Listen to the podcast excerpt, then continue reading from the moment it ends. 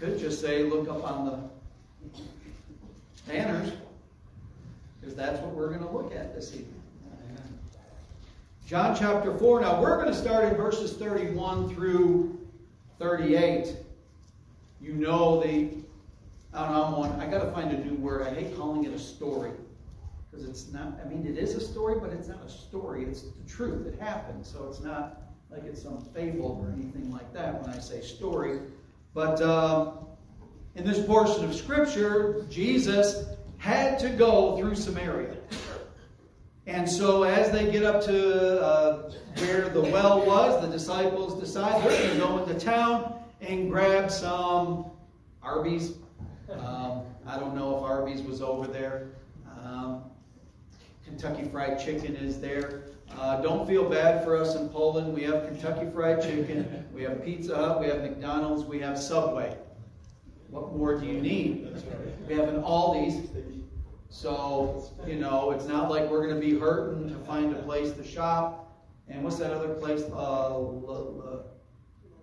Lidl. If you're on the East Coast, you can find Lidl's. They actually had one in the Woodbridge area, and they have those over there.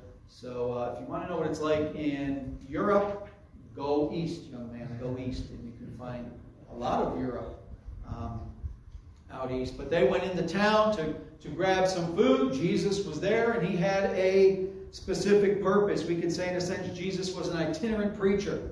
He would go different places and preach, but it wasn't just, well, I'm going to go here, happenstance and stuff like that. No, Jesus had a plan for every place that he went. And we see him on the move constantly. And so as he's there, he has in mind the woman at the well, but not only the woman at the well. Sometimes that's all we think about. But there's a multitude of people, because of her, that came to Jesus Christ and received him as Savior, to the point where Jesus stayed and taught them, I believe, for 2 days. But if you would, please stand. John chapter 4. Verses 31 through 38. So as the disciples are coming back, they saw the woman at the well with Jesus, the Samaritan woman. She was then going back in the town. The disciples come in, and it says here, we begin in verse 31. In the meanwhile, his disciples prayed him, saying, Master, eat. But he said unto them, I have meat to eat that ye know not of. Wherefore said the disciples one to another, Hath any man brought him aught to eat? Jesus saith unto them, My meat is to do the will of him that sent me, and to finish his work. Say not ye, There are yet 4 months, and then cometh the harvest? Behold, I say unto you, Lift up your eyes, and look on the fields, for they are white already to harvest. Amen. And he that reapeth receiveth wages, and gathereth fruit unto life eternal, that both he that soweth and he that reapeth may rejoice together. And herein is the saying true, one soweth and another reapeth. I sent you to reap that whereupon ye bestow no labor. Other men labored, and ye are entered into their labors. Let's pray. Father, we do thank you, God, for this evening, Lord. And Lord, as we just look at this mini lesson on missions that you gave your disciples, Lord, how are we to treat the lost? How are we to go about looking for the lost? How are we to, in our hearts, feel toward the lost? God, you bring it out so well with your disciples, Lord, and we ask that you would bring it out tonight as well, God, that we would have a burden for the lost, that we would realize that it's not just missionaries that we think of that go around the world to other countries and preach the gospel, that, Lord, the mission field is right here in our neighborhoods, in our towns, in our villages, in our city. God, we have a command and we have a duty to go and reach them with the gospel, and not just reach them, Lord, but to see a harvest, to see souls come to Jesus Christ as Savior. We ask you to speak to our hearts tonight. In Jesus' name, amen.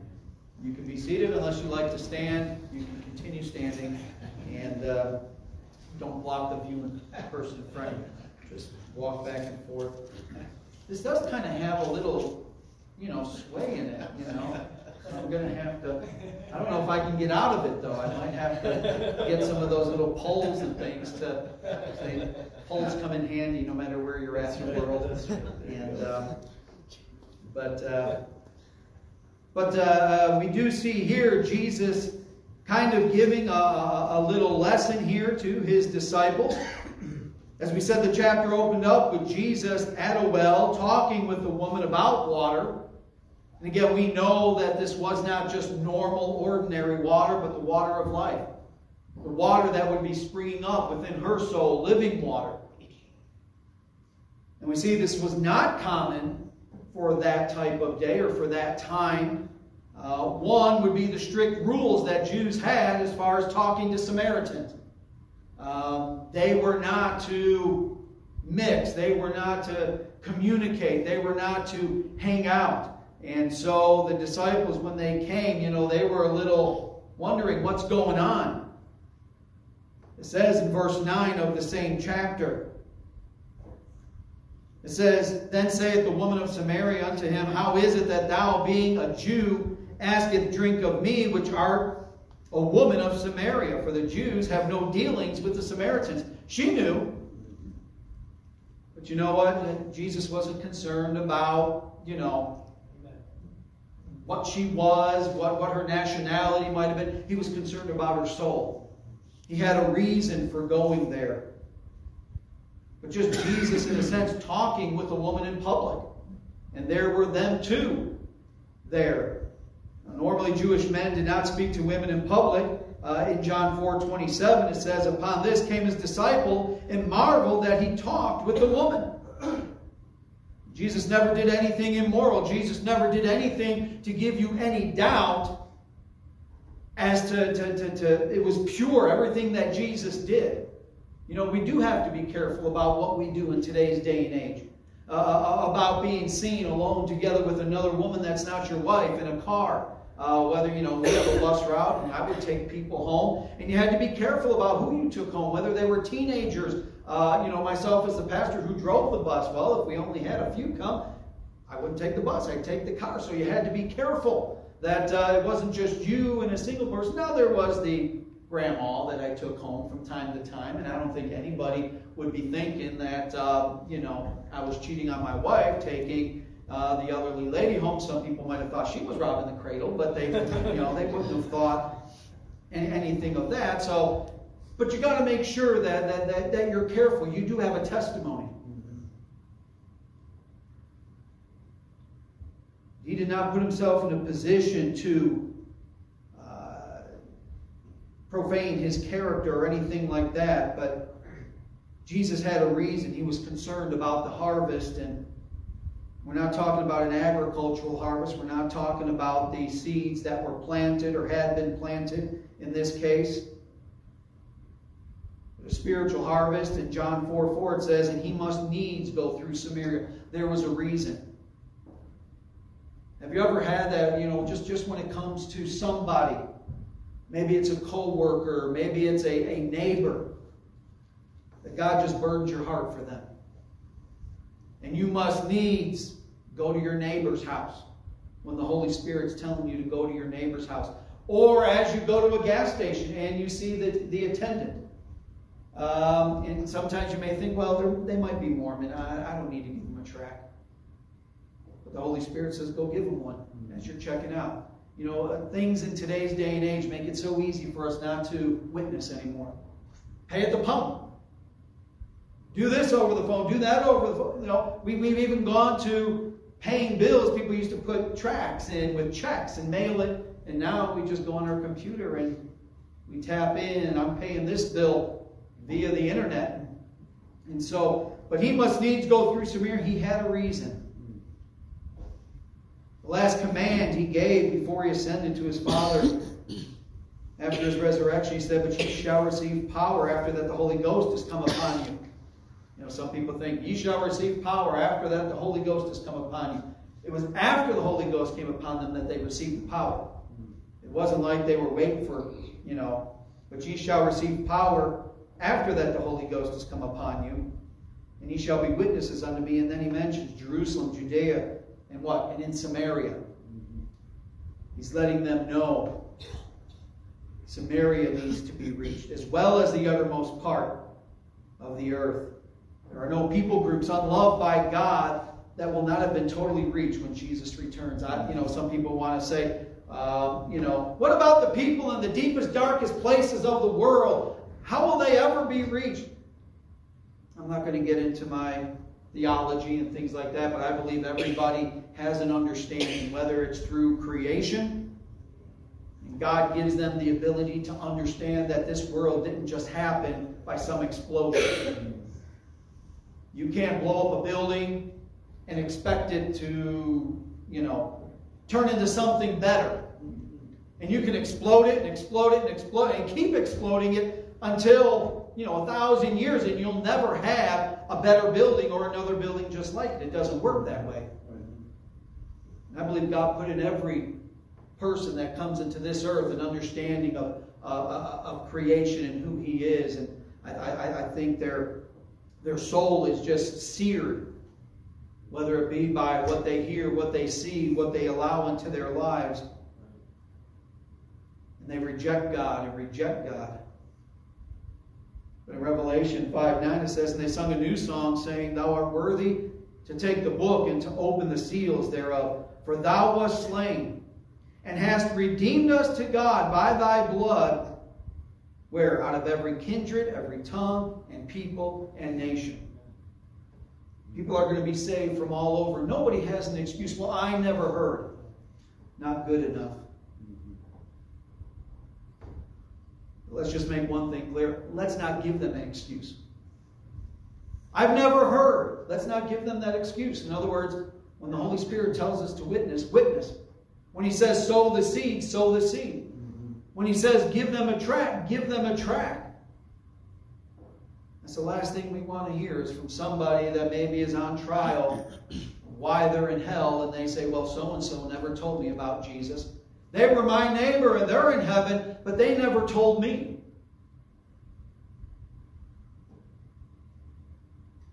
The harvest marks the end of the growing season or the growing cycle. We live in the midst of, maybe you not as much as I do, live in the midst of harvest or fields that are, and you can actually see that. We don't see much wheat, but I like looking at wheat fields better than I do soybeans and corn. I like corn when it's green, and looking at it that way. When it's ready to harvest, and they harvest it for cattle food, not for eating for humans. That's what I see, and it's all yellow and nasty looking. But I like wheat fields, and you see it, amber waves of grain. You see it blowing in the wind there. It's just wonderful to look at. But we live in the midst of harvest fields. But the thing is, we're also surrounded by souls. You may not have a farm. We have a farm behind us, fields behind us. And right now I think it's soybeans. Soybeans in the field. That's nasty when they harvest soybeans. There's dust everywhere. Cornfields, soybeans, it's all around us. But you know what else is all around us? There are mission fields. There are fields full of people that need to be harvested.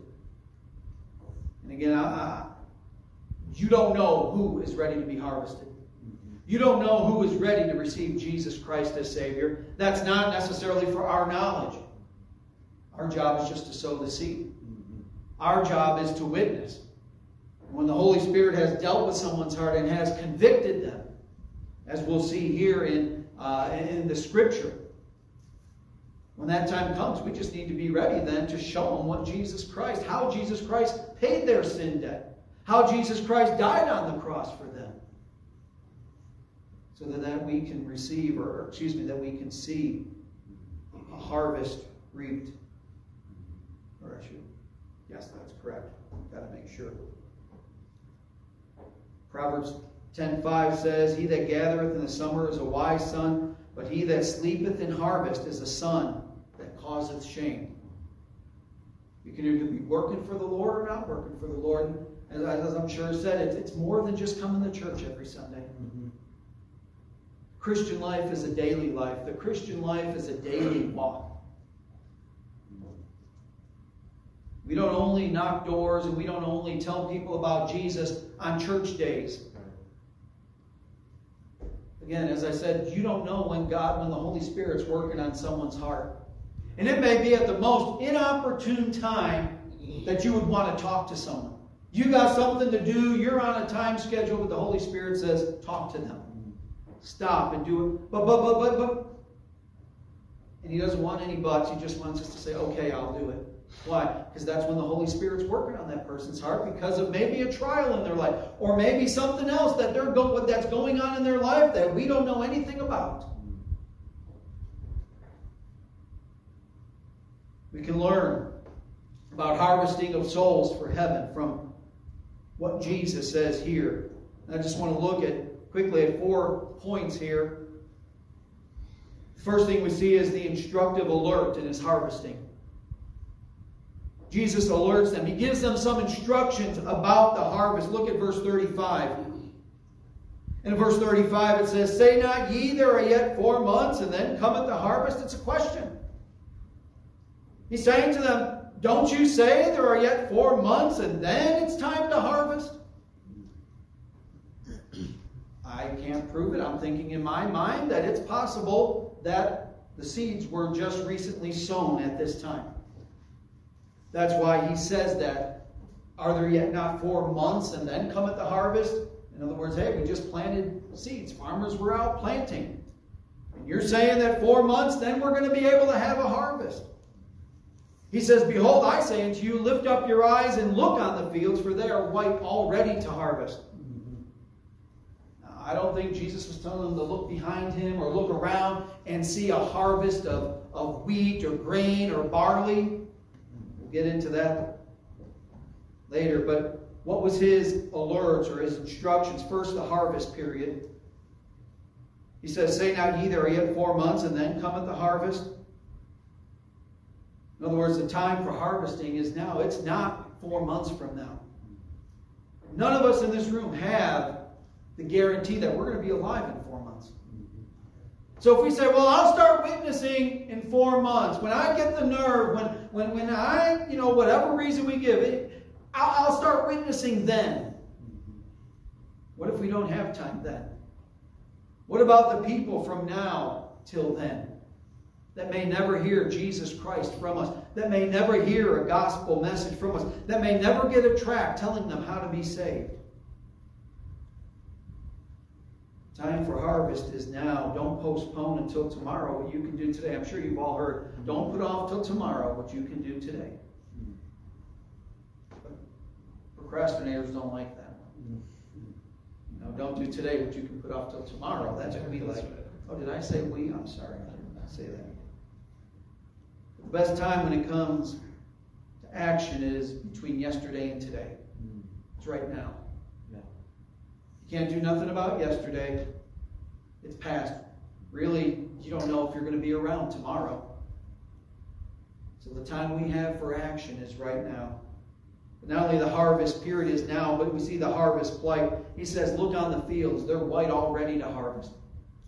In other words, there are people that need to be saved. Now, again, I'm not saying go through some cheap, just pray this prayer after me thing.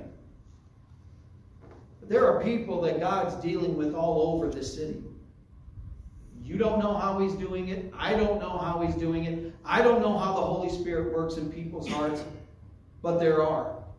And God uses us to sow the seed, and maybe it was a tract that you gave somebody, and all of a sudden, 5 months from now, they read it, and God starts speaking to their heart. And that person goes to another church in another state, and God starts dealing with them, and they go to that church, or somebody from that church knocks on their door, inviting them out to church. And God had been dealing with that person. The Holy Spirit had been convicting that person. But if we just say, oh, I'm just going to wait till it's church time to go witnessing. I'm going to wait until, I'm out with everyone else, and then I'll start handing out tracts. We may miss that one person. We may miss the harvest. Harvest is ready to be reaped. It's white unto harvest. Many times we don't see it. I think when we get to this and we actually look at what's going on, we'll get to that in the next point. We'll see that there were people ready to be saved. But I'm going to throw this out. I try to throw it out at every time I get to speak. But what is the mission field? I'll ask you one question. What's the mission of every believer, every born-again believer? What's the mission of every born-again believer? To go with the gospel. Okay, there's other things we could put in there as far as church and things to practice in the church and services and things like that. But the goal, as we see in all the Gospels and we see in Acts, is to go with the gospel of Jesus Christ, to preach the gospel to every creature. Go ye into all the world and preach the gospel to every creature. All power is given unto me in heaven and in earth. Go ye therefore and teach all nations, baptizing them in the name of the Father, the Son, and the Holy Spirit, teaching them to observe all things whatsoever, I have commanded you, the Great Commission. So our job is to go with the gospel. That's the mission of every believer. And it doesn't matter if I'm here or in Poland. Hopefully, I'm not going to Poland to kick back and relax. I talked with a pastor friend of mine. I had to check myself on that. Just to say, why am I going? Is it God, or do I want to go on vacation? Is it God, or I want to permanently retire and go and live off a missionary salary and go overseas and just do my own thing? And he brought that up, and he's a good friend of mine. And so he brought that up, and I prayed about it. I said, God, is that why I'm going? And the answer was no. But I seriously did have to think about that. It's to do what? It's to go with the gospel. There's people in Poland, just like there's people in Salt Lake City, just like there's people in Ogden that need to be saved. And we need to go with the gospel. What's the mission field? Or so we got the mission. What's the field? For me, when we go, it'll be Poland. What's your field? So if your mission is to go with the gospel, what's your field? Where do you live? Ogden? Eve? Adam? Maybe there's no Adam. I don't know. Or is it Eve or Eden? It's Eden, okay. I've been calling it Eve this whole time. Wow, what a Pollock. So you have Eden, and you have the garden somewhere else. Probably, I don't know. But it's wherever you're at, where you are, wherever God places you, that's your field. You have an opportunity wherever you are at work to reach people that no one else can reach in this church. Right. You have a position where you're at as far as where you live that nobody else, unless you're neighbors with someone here. But if you live in an area where nobody else is from the church, you have an opportunity to reach people where no one else does. Even a missionary halfway across the world can't reach them. And so to him, you're a missionary. How smart are we? Is the word missionary in the Bible? Do we find the word missionary in the Bible? Yes or no? Who says yes? Who says no? Who's not going to raise their hand? Okay? I have no place for you. Don't limp out on me now. You got to vote yes or no. Yay or nay. Come on. Make a stand. Make a choice. It's not. The word isn't. We could say the definition or what a missionary is definitely in the Bible. Is the word rapture in the Bible? Oh, wow. We got some more people speaking up. Yes or no? Yes, the word rapture in the Bible? No, not in the Bible. Okay. All those little 3-year-olds not raising their hands. I don't know. It's not. But guess what? The imminent return of the Lord Jesus Christ is in the Bible. The Lord Jesus Christ is coming back. Amen. And I'll leave out the post people, things like that for now. So your mission field is right here, where you're at. Don't think it's just people that pick up money from churches and go halfway across the world. We're all, in a sense, a missionary. When I first came to the church 19 years ago, I took down a sign that as you left the church, it said, "You are now entering the mission field." And I said, no, I'm not. I said, come on, missionaries and, soul winners are different. So I took it down. We don't have that building now. It's a house now. But you know what? I believe I was wrong. You say, why? Because a missionary is just one that takes the gospel. One that goes with the gospel where? To their field. And you can go to your field as well as I can go to my field. But what does he say with this alert? He also has the harvest places. He says, look on the field. Just look. You'll find them. There's fields everywhere. What happens? Sometimes we're just indifferent to doing that. Maybe we've lost our spiritual vision. Our spiritual vision for the lost. In other words, we just don't care. Or maybe it's an indifference to just the awareness of the lost. That we do have lost people. Now, I don't go around looking at people and saying, you're saved, you're not saved, you're saved. No, you're not saved. You're going to hell. You're going to heaven. Well, yeah, you're going to purgatory, Miss Nun. You're going to priest. You're going to purgatory, everyone. When the Holy Spirit, I believe, prompts you to witness to someone, hand somebody a tract. I don't think he's prompting you to hand a tract to a saved person. Maybe, if they need to find a church, a good church. But usually it's going to be to a lost person. Our real purpose toward the lost. Why did God, when we got saved, why didn't he just take us to heaven? I mean, if that's what we're to do, we get saved, man. We trusted Jesus Christ as Savior. Okay, boom, you're in heaven. That would be great. But somebody has to reach the lost. The lost isn't going to reach the lost. The unsaved aren't going to reach the lost.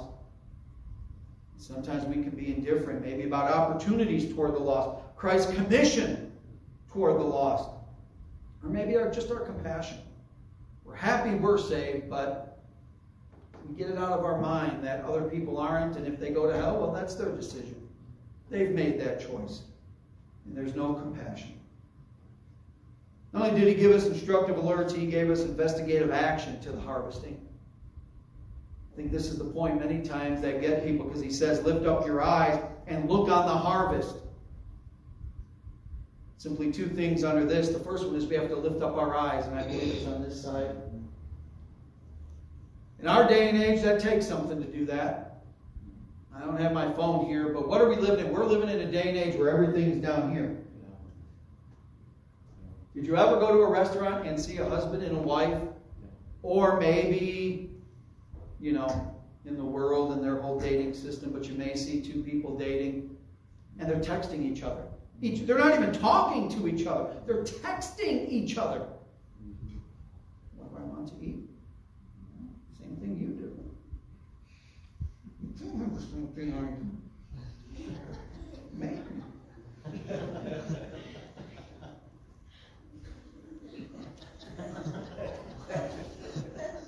They're having a fight at the table without saying a word. They're all engrossed. Many times you see kids going through the store and the parents just have them on the phone playing a game.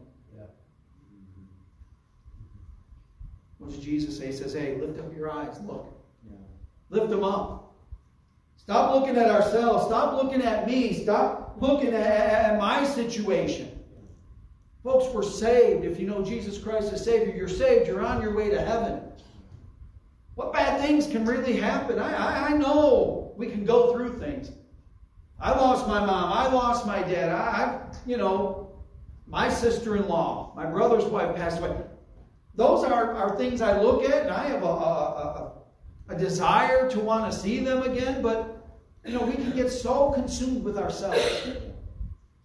Woe is me, and look what's happening to me. Jesus says, look what will happen to them if they don't receive me as Savior. Yeah. Lift up your eyes, but then he says, look. Because we can lift up our eyes. Oh, okay. But he says, lift up your eyes, now look. Look at people. And I don't know why I'm a people person. I really don't. And it's almost weird. Because I just look at people. And I say, whoa. I try to stay out of Walmart after 10 o'clock. because that can be, leave you eyeballs after that's done, because it's like Halloween every day.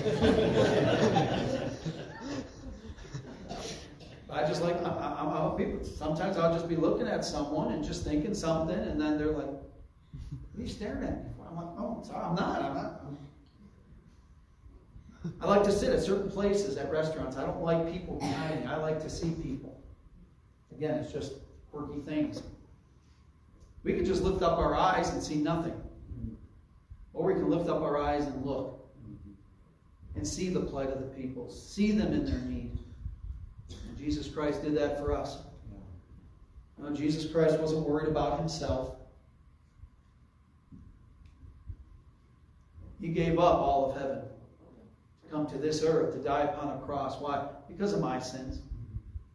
And that's the way I have to see it. It's not because of your sins, though it is. It's because of my sins. I can maybe just look and say, "Oh, it's because of your sins. It's because of where you live, and it's because of this religion. That's why Jesus came." It has nothing to do with me. It has everything to do with us. The Bible says, turn to Philippians chapter 2.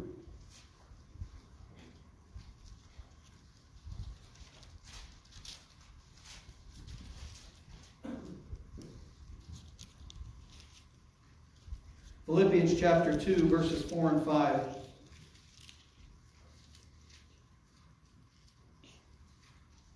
"Look not every man on his own things, but every man also on the things of others." So he's saying, don't look at yourself. And I know this is a verse that we probably look at, and he's talking more about helping others. Don't just look at yourself. Don't get engrossed about what you have and what you don't have. Help others. Look at others. See where others are hurting. See where you can be a help to others. But notice what he says afterwards. "Let this mind be in you, which was also in Christ Jesus." The idea that Jesus was not looking on himself, but was looking on others. That was his mind.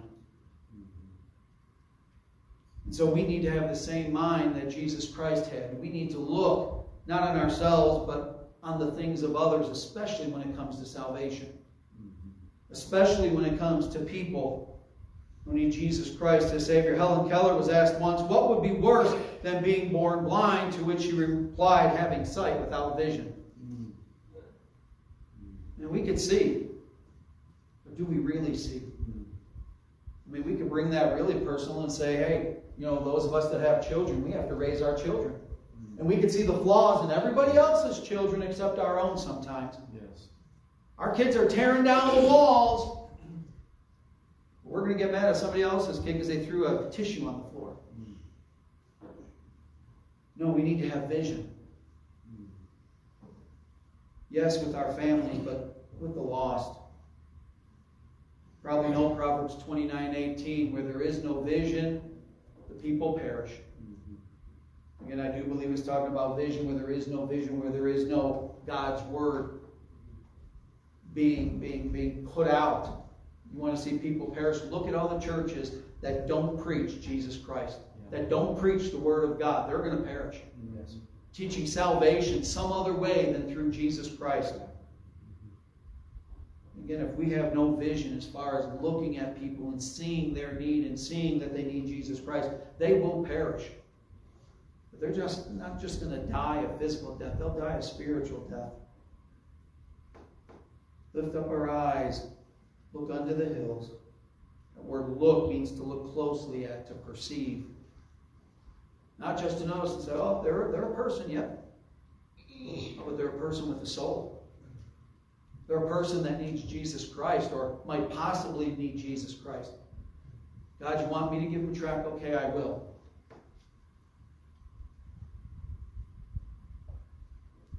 Thirdly, the intensive activity in the harvesting, the alert, the action, the activity. In other words, being part of the harvest, it's going to take work. There's no way around it. I'm just going to pray that people get saved, but I'm not going to do a thing about it. We need to pray. Don't get me wrong. We need to pray. But we do need to put our prayers to action. Lord, pay my school bill. What do you mean get a job? Come on. Lord, you can provide. You own the cattle on 1,000 hills. How about a couple of head of cattle? You know, you can give them to me just as easily as I can get a job. Or the one, oh, I'm praying for a job. Well, did you go and fill out any application? No. I'm praying God will give me a job. Someone will come and offer it to me. Praying for people to be saved? Yes. Have you ever given a tract out or witnessed? No. That's good. John 4:34. And then we'll go to 37:38. He says, Jesus saith unto them, my mean is to what? Do the will of him that sent me, to finish his work. Doing the will of God takes effort. Doing his work, finishing his work took effort. Jesus didn't just sit there and not say anything to the woman and just kept his mouth closed and said, well, I can't talk to her. She's a Samaritan. I can't say anything.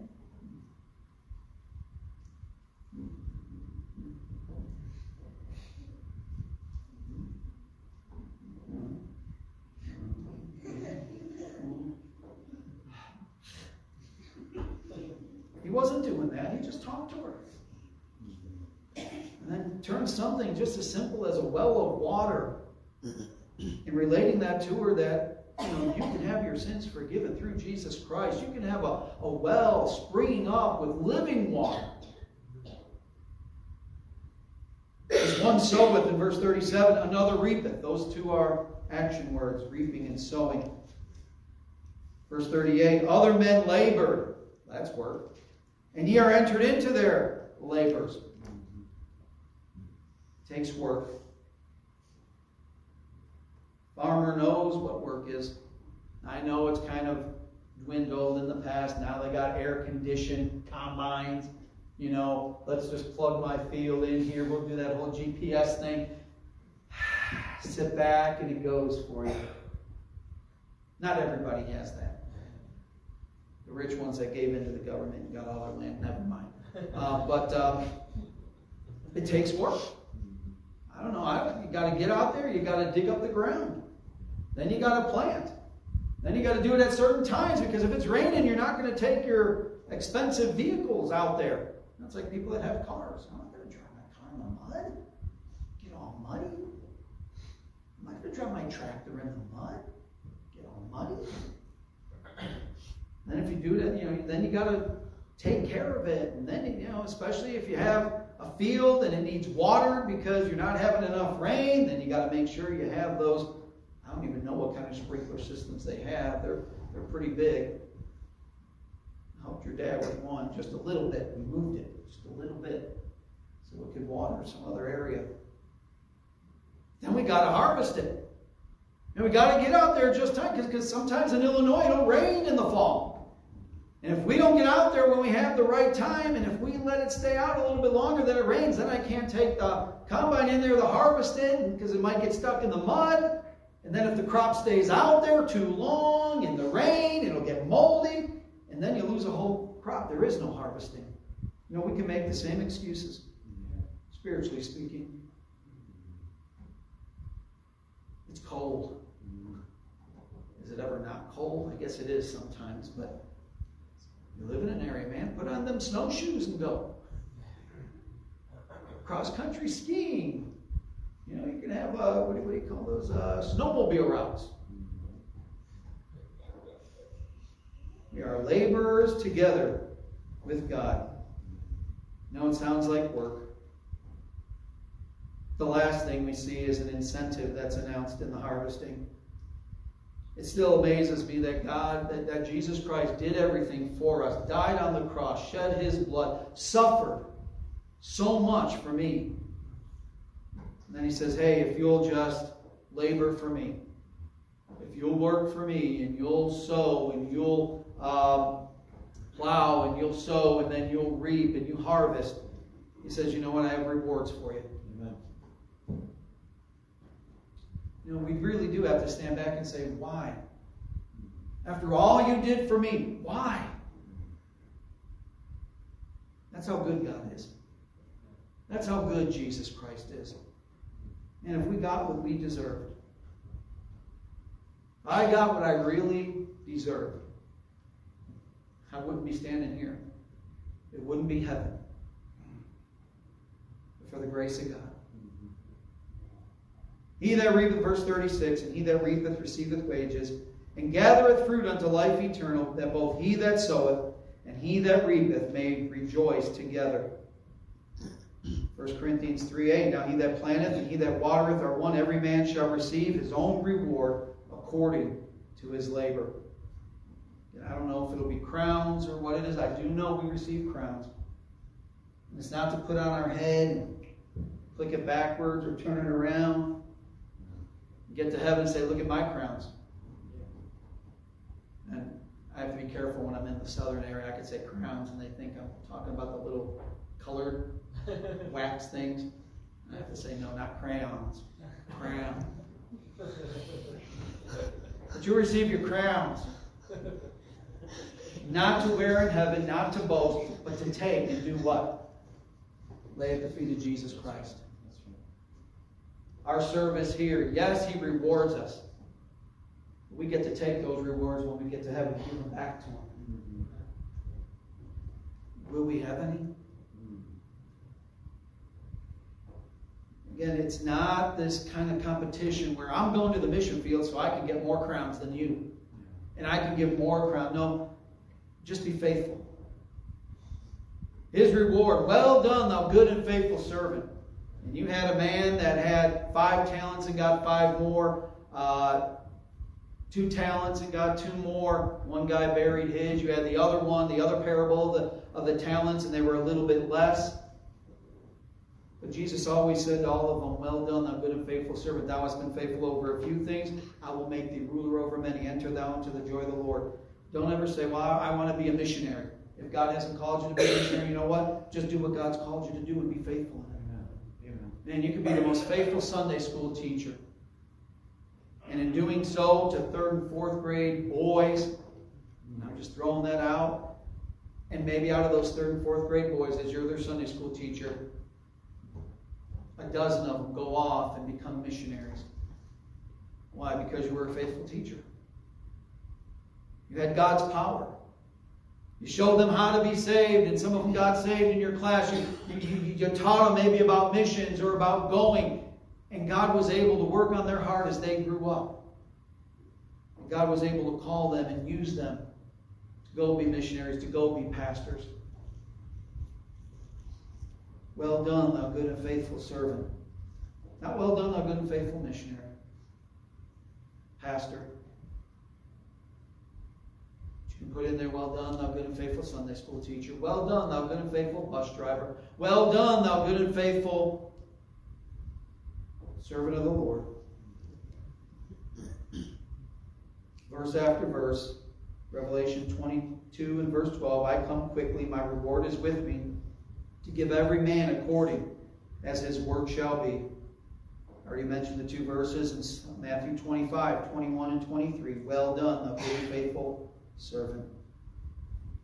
One quote put it like this: earth for work, heaven for wages. This life for the battle, another for the crown. In John 4, we close, verse 38.